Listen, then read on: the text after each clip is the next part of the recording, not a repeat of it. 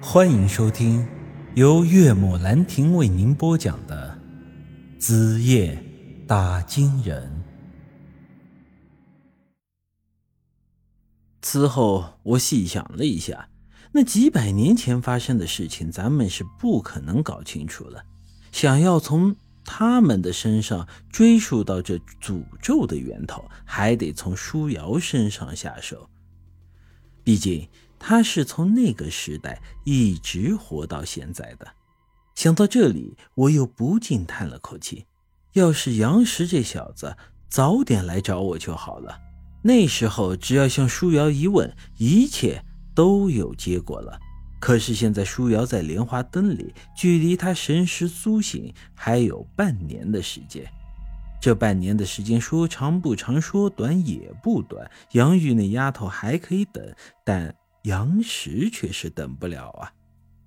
后来我琢磨着，与其坐以待毙，还是主动点比较好。哪怕是到时候没弄出什么结果，那我至少也算是尽力了。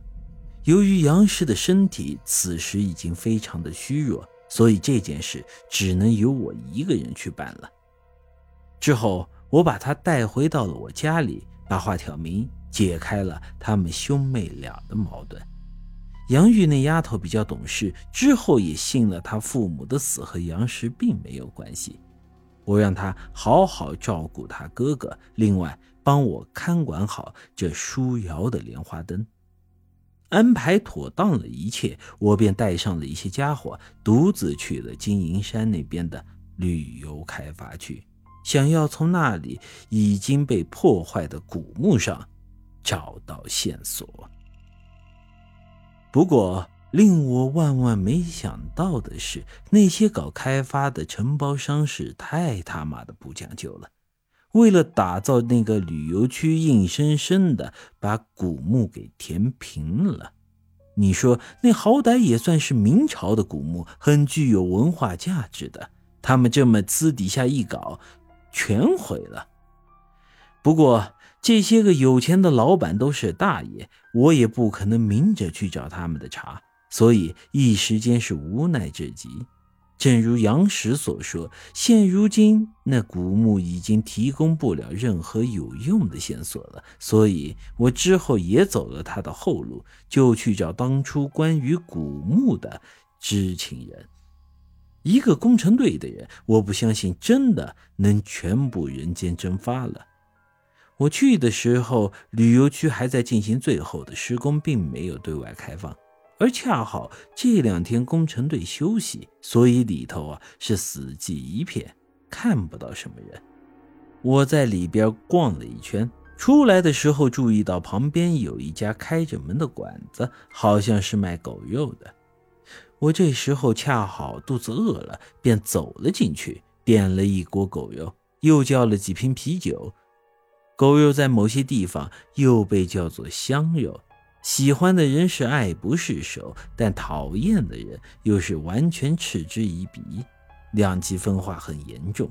毕竟这年头家里养狗的人也很多，所以所谓爱狗人士见到这玩意儿还是难免下不了口的。而我呢，对吃食方面没有太多的讲究，算是百无禁忌。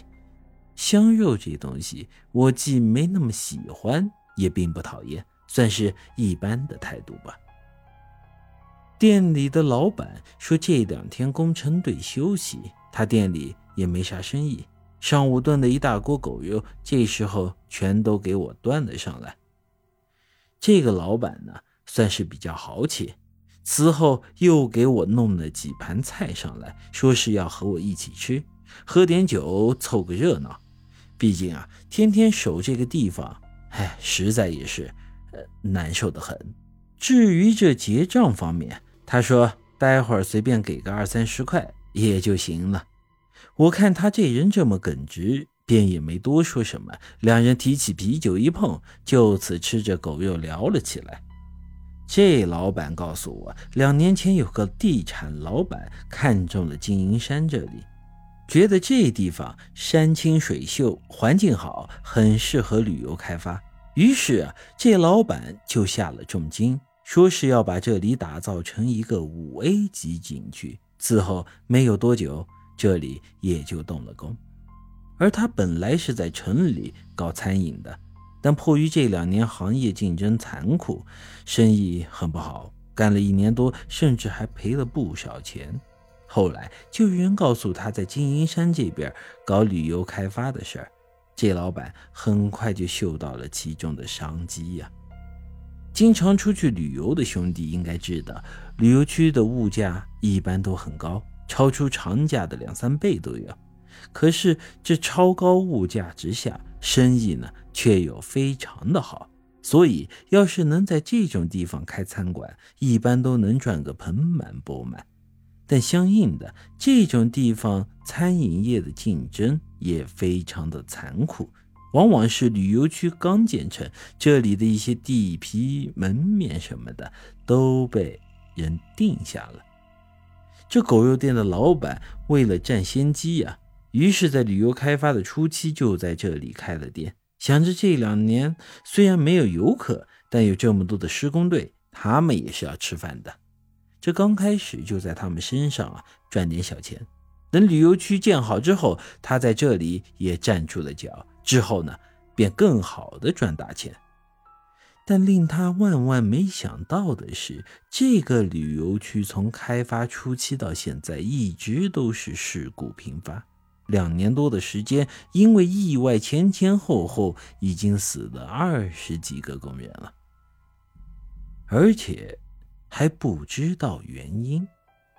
最近这开发的进度是越来越慢，整个工程似乎都要被叫停了。说到这里，这老板说他的肠子都快悔青了。当初他拿出所有的家底儿在这里开了店，要是旅游区就此被叫停，那他整个身家也就都赔进去了。这时啊，他又开了一瓶啤酒，一口气吹了。本集已经播讲完毕，欢迎您的继续收听。